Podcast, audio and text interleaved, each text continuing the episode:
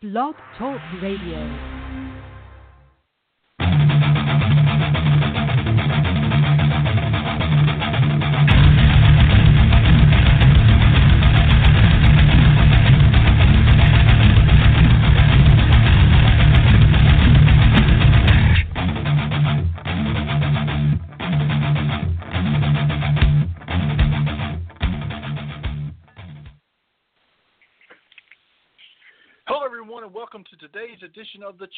Presented by Deep Fried Draft. My name is Brian Bosarge. Uh, got a great show ahead of you today. We're going to speak to the creator of FanSpeak, everybody's favorite uh, mock draft simulator, Steve Shoup. Going to talk to him about uh, FanSpeak. We're going to talk to him about Red, the Redskins and a little bit more. Uh, everybody who listened to last week's show, thank you. We had a great guest, uh, Jeff Risdon uh, from the uh, managing editor of Lions Wire and Browns Wire on the USA Today, uh, host of networks. So, uh, without further ado, without further ado, let's bring in our guest now. He is the man behind FanSpeak, the mock draft simulator everybody uses during draft season, and an expert on DC sports. My guest today, Steve Shoup. Steve, how, how are you today? I'm doing great, Brian. Thanks for having me on the show. Hey, man. Uh, always great seeing you down here at Mobile during Senior Bowl week. Uh, always end up sitting by you in the press box, which is always fun. And uh, so, how have how have you been since I last saw you there?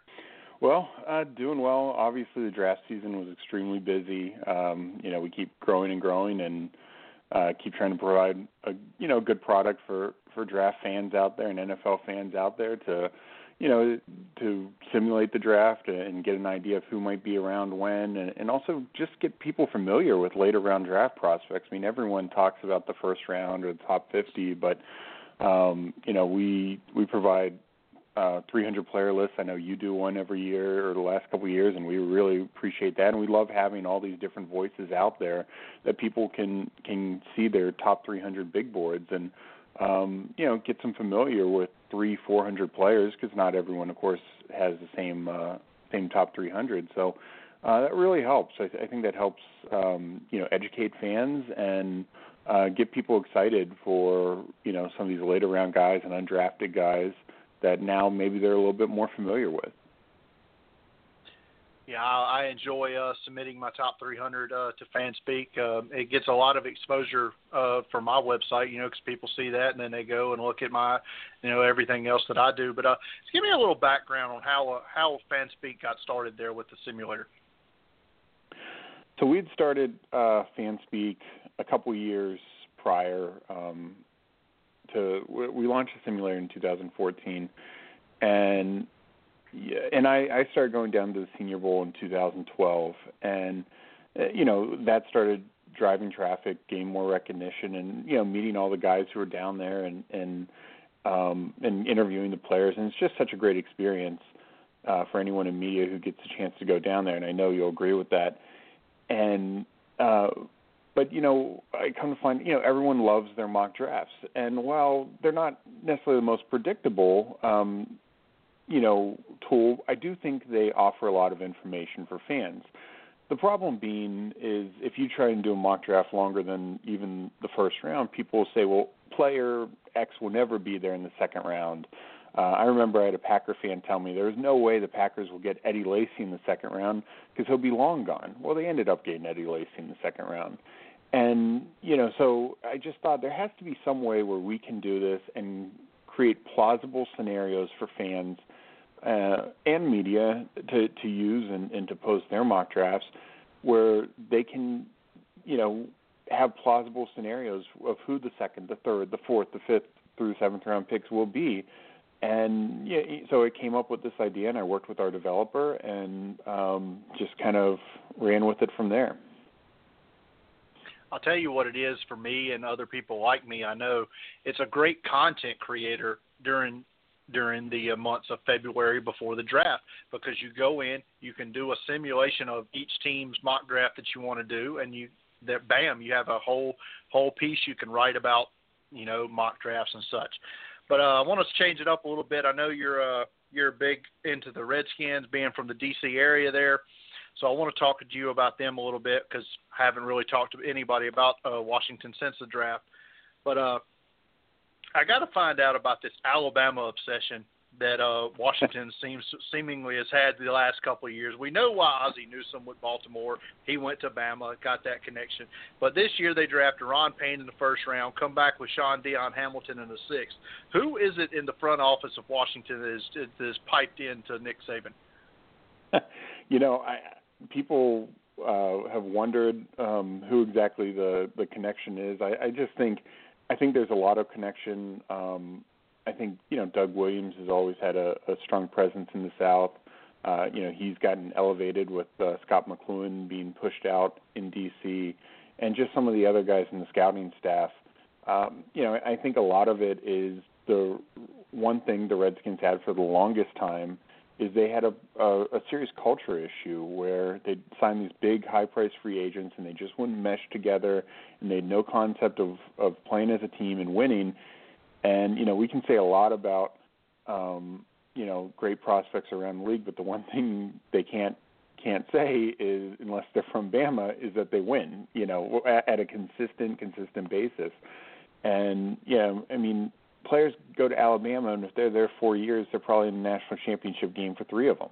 You know, that's just nuts. So um, I, I think the Redskins wanted a culture shift. I wanted, I think they wanted obviously the level of competition of the SEC. It's the best of the best. They're the highly recruited guys, and you know every guy who gets recruited to Alabama not only is he a five star guy, but he's competing with other four and five star guys on his team for his starting job and he can never look back. Nothing's taken for granted at Alabama and some of these other SEC schools. So I think that that's a conscious decision. Then Alabama, I mean, they win. So you add that winning culture.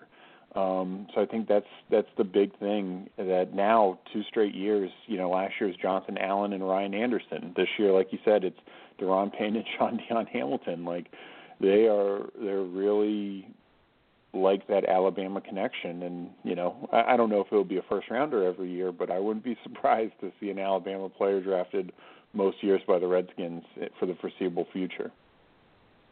Well, as long as Nick Saban's uh, coaching at Bama, you can guarantee they're going to have multiple first round picks there. Because, I'm like you said, it's it's it's just every year they're in top. If they're not the top rated recruiting class, they're in the top five, and it's it's it's amazing how he gets all that talent there. But uh, let's uh, let's uh, move on there. We talked about Daron Payne there and Shaun Dion Hamilton. Second round, Derrius Guice. Seemingly, it's a steal. I mean, everybody mocked him in the first round. Probably should have been a first round pick based on his talent alone, but had some, for some reason, some off the field issues that teams uh, knocked him for. What, what is a realistic uh, from a Redskins perspective and a fantasy perspective we can expect from uh, Derrius Guice in 2018? Well, you know, I really think uh, from a fantasy perspective, and this is obviously also a Redskins perspective, I think Derrius Guice could be this year's Kareem Hunt.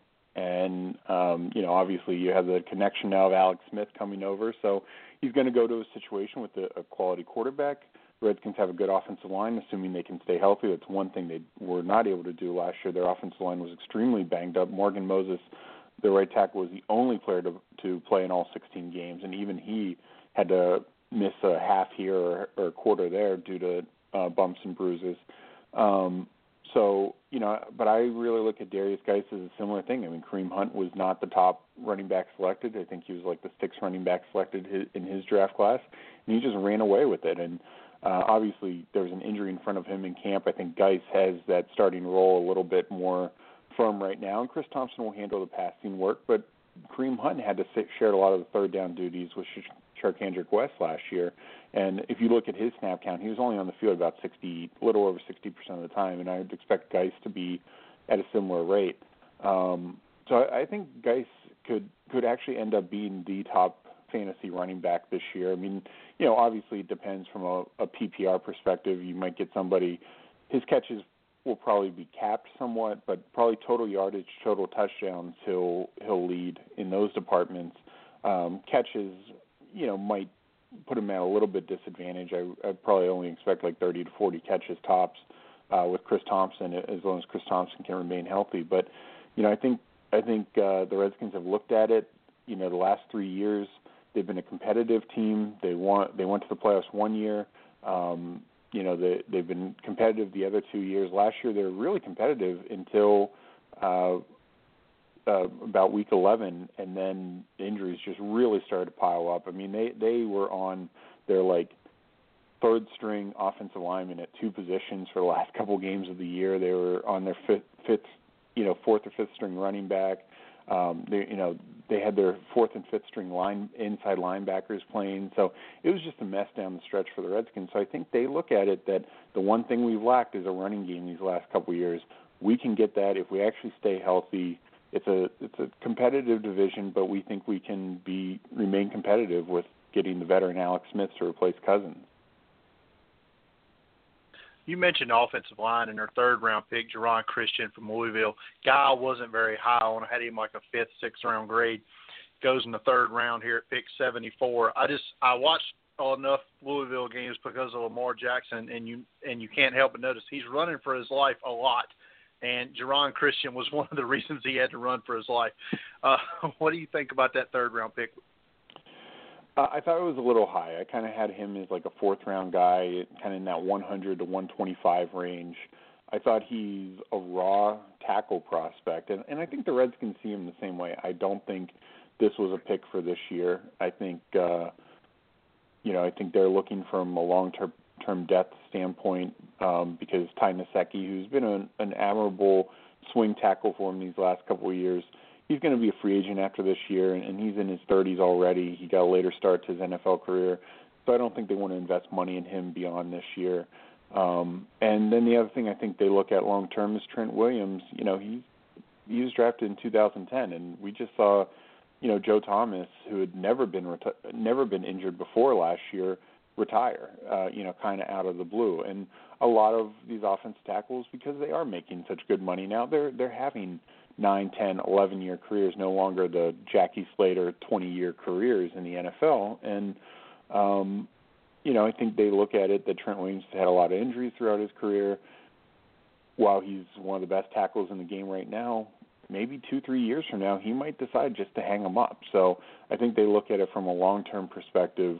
This is a guy we hope we can mold and develop, but I, I think he's a project. I would, I actually wouldn't be surprised, and this is kind of why I was against taking him in the top three rounds is I don't even know if he he'll be active on game days most weeks just because I think he's so raw um, that I don't think you can count on him to come in in an injury situation in the middle of a game. Uh, so I, I thought it was a bit of a reach, but I do see some upside with him. I mean, from his physical standpoint and athletic standpoint, there is some upside there. But uh, I did think it was a bit of a reach pick and probably not a guy who's going to contribute much to them as a rookie, which you typically want some contribution from a third rounder.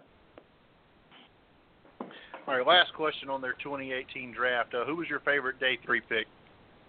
Ooh, um, I actually like really liked what they did on day three, um, and I could honestly, I, I was very happy with every every day three pick.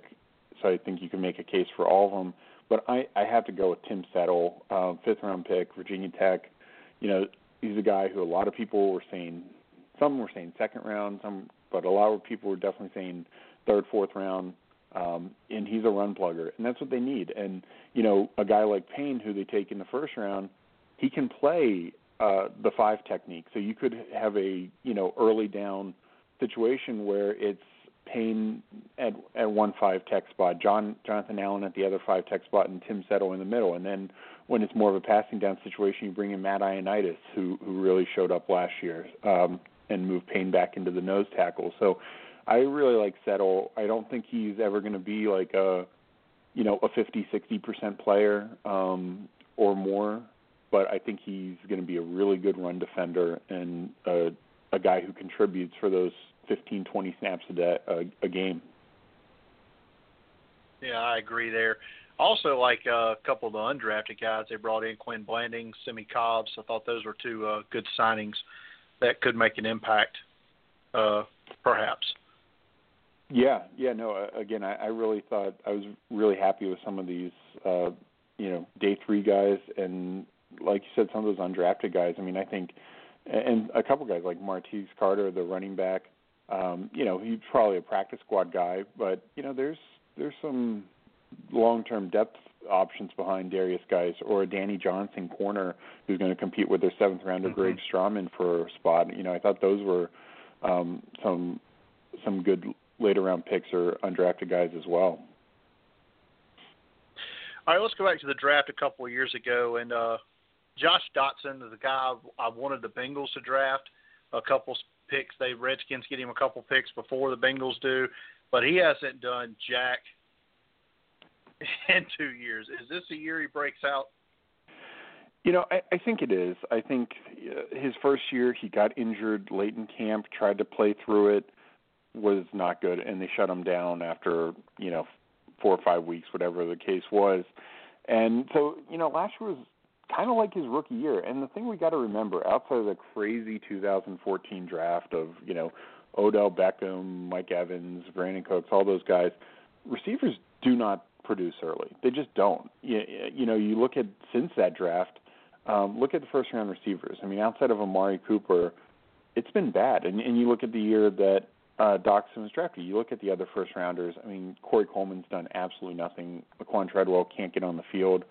Um, Uh, you know, Will Fuller has kind of had a similar career where he's had some flash, some splash plays, some big catches, but not consistent. Also, he's had some injuries, not as much as Doctson and and even like second and third rounders. I mean, you might find one guy who who's really produced in that time frame, but you know, it takes receivers three years for for whatever reason. You know, outside of that like 2014 class, or you know those can't miss receivers of like the Calvin Johnsons or Larry Fitzgeralds.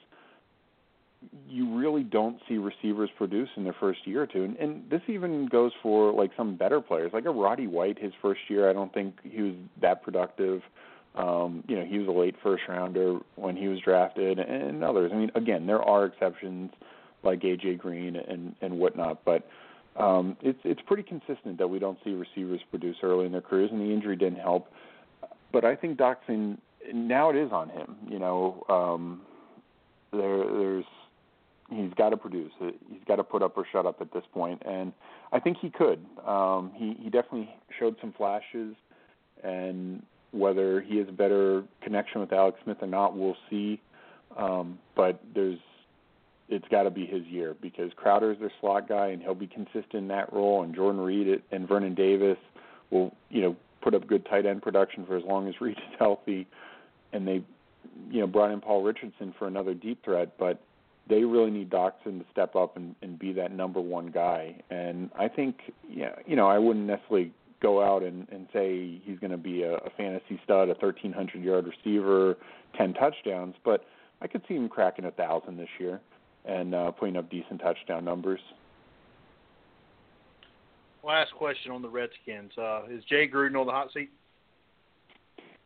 You know, I don't think he is, um, just because for a couple of reasons. I think uh, you know they gave him an extension, not just because of that a couple of years ago, uh, because Dan Snyder's always shown he's willing to fire. But the Redskins have shown a lot of positive stuff these last three years, and have has it all come together? No, but considering what they've been through in the last 15, 20 years, these last three years are much more positive. I, I think a lot will depend on Alex Smith. If Alex Smith plays somewhat like he did last year, and the Redskins are competitive, then I think he's fine. Even if they were to miss the playoffs, but if they're seven and nine with a couple of tough losses, I think he's fine. If they're eight and eight, miss the playoffs, or nine and seven, miss the playoffs, I think he's fine. If they go three and thirteen, yeah, he's in trouble. Um, especially if Alex Smith falters because you know they they decided to invest heavily in Alex Smith which trading away Kendall Fuller um, in a pick for him and gave him a, a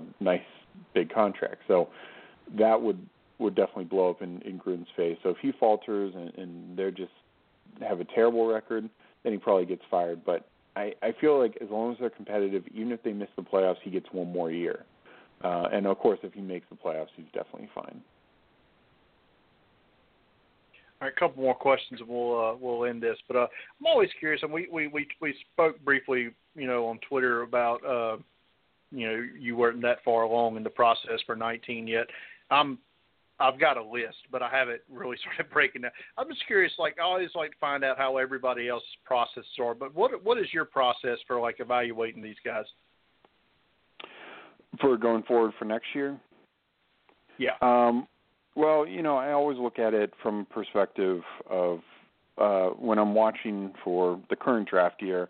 I always note guys, and of course, you see, especially you know, for bigger schools, uh, I definitely find myself leaning to the Alabama guys and the Georgia guys and stuff like that because I watched a lot of them already for for the the the previous draft class, and um, yeah, you know the the guys who are obviously standouts, and so I, I've already noted those guys as I watch. I mean, I, I necessarily wasn't watching them super close um, to get ready for 2018, but I, I've noted those guys and then of course you you know the big names you had Oliver's, uh, Bosa. I mean those guys just stand out whether you watched a lot of Houston or, or whether you're watching a lot of um, you know whatever school may be.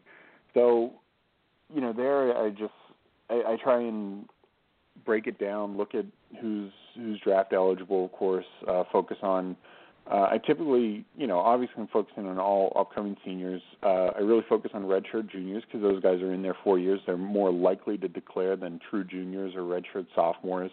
Um, sometimes I'm, in, unless it's like a, if it's a redshirt, uh, or I'm sorry, if it's a true junior who's started the first two years or played a significant amount the first two years, then I'll consider them, of course, much more likely to to come out um, so I kind of break it down into those tiers and start watching what I can from their previous seasons. Uh, some of it is just recapping because, like I said, I've already noted uh, some of the bigger names, especially from the bigger schools, and just getting a better feel for them. Um, because that's the one thing I like to get a little bit of a, a basis on, say, the top 100, top 150 guys that I kind of get a have a feeling for right now, and it's definitely going to change. There's no doubt about that. Um, but I want to get a feel for what they are now and from what I'm going to see from them going forward. Because I really, one thing I like is to see growth in players. You know, um, like when a guy regresses or a guy doesn't get really any better, that's obviously a concern for me. Even if he played at a high level as say a junior, then a senior year, you know, he's still at a, a good level but didn't increase or, or maybe took a slight step back, is he still draftable? Sure, but I maybe no longer consider him a top 50 guy or a top 75 guy. So I, I try and get a basis for those top 150, 200 guys uh, over the summer, over the course of the summer to get ready for the season. And you know, I, I've definitely noted other guys and, and guys who just seem draftable from their their accolades, their starting time, their size, um, what I've noted uh, on obviously the packed um, teams from the big programs, and just just kind of try and work it from there and keep massaging the list. And, and uh, growing the list as the college football season kicks off and, and gets in through the early months, and then then you start looking for those breakout players. That guy who didn't play his first two or three years and now is having a great year, and you're like, oh well, this guy you know might come out, or he's a senior and he's finally gotten a shot, and uh, I really need to start watching this guy. So you know, it, it's it's a process, uh, as you know, coming up with uh, these lists and, and really evaluating players. But um, it, it's definitely a, a labor of love, um, but it's fun, you know. And as you know that too, it's just it's fun to watch football, talk football, and uh, and you know just see these guys grow and become you know NFL players. Yeah, it is it is fun. Uh, you talked about regressing. I didn't learn my lesson last year. I I fell in love with Tarvarus McFadden, the corner from Florida State, and then he completely just, you know, fell off the cliff this year. But I ignored it, and well, ended up getting burned by that. So, but uh, last question. Uh, I met you a few years ago at the Senior Bowl. We talked about that earlier. So everybody that comes down here, I always try to ask them, what's their favorite? Uh, what's your favorite place to eat when you come here to Mobile? Because I, I live here in Mobile. For people listening that don't Oh. know, so I'm always Um, curious that, to to find find out what people think. Um, oh, you know, I've I've tried some local places. I can't even remember the names. Um, uh, I mean, Wintzell's is, is good. Uh, oh boy, there there's a couple of other places that I've really liked when I've been down there, but I can I can't remember the uh, the names uh, specifically, but a lot of good food, that's for sure. yeah, I hear that. Hear that when a lot of people come down here. I always try to introduce people to places that I like, you know, and stuff of that nature. But uh, Steve, uh, tell everybody where where we can find your work. Well, you can follow me on uh, Twitter at at Steveo Speak S T E V E O S P E A K. Um, also, the at FanSpeak account. Um, somebody else monitors that, but uh, you know, of course, I'm always checking in on that. And then, uh, you know, our site is fanspeak.com, and uh, our main tool is the on the clock mock draft simulator. Uh, it's a lot of fun. We have other tools, and we're also continuing to grow the simulator to have more, um, hopefully, a more interactive experience, a more informational experience this season. So look for some upgrades as the season kicks off and and uh, throughout the fall. Can't can't wait to see it, uh, Steve. Hey, I can't thank you enough for joining me today. Oh, absolutely, my pleasure, Brian. All right, thanks a lot. That was Steve Shoup, the uh, honcho over at FanSpeak, uh, the mock draft simulator. Everybody, I mean everybody. If you if you are a fan of the draft, if you're a fan of your team's draft, if you are in draft media, if you're in NFL media, everybody uses FanSpeak to simulate uh, to see how the draft outcomes. Everybody, uh, all your main players submit their top 300 lists to FanSpeak. Your Matt Miller at Bleacher Report, others that uh, other, your other major Dane Brugler from CBS, NDT, uh, well, I guess it's no longer NDT Scouting, but Kyle Crabbs, Joe Marino, both of their big boards were on there a year ago, um, as well as mine uh, from Deep Fried Drafts. So everybody, you can go there, simulate the drafts. Um, and last year they even did it where like a- after each round or after each day, you could go in and um, simulate a team's draft to get a feel of what may be available in the next couple of days. So it was good stuff, and uh, like I said, I can't recommend recommend it enough as far as a tool for everybody to use. Uh, if for the, during draft season. It's it's awesome stuff. And I want to thank Steve for joining me today. But uh, that's going to do it for uh, this edition of the cheapest meal presented by Deep Fried Draft. As always, you can follow me on Twitter at Deep Fried Draft. Um, find everything that I do at deepfrieddraft.com and uh, more. Again, thanks Steve Shoup of FanSpeak for joining us today. Uh, until next time, thanks everybody for listening.